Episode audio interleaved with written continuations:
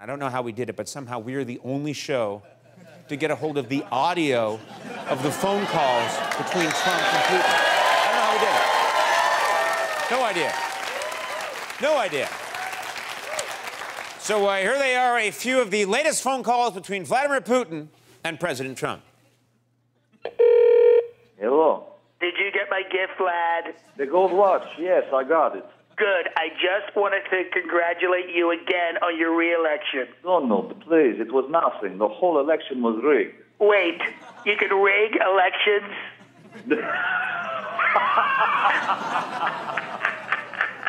That was good. That was good.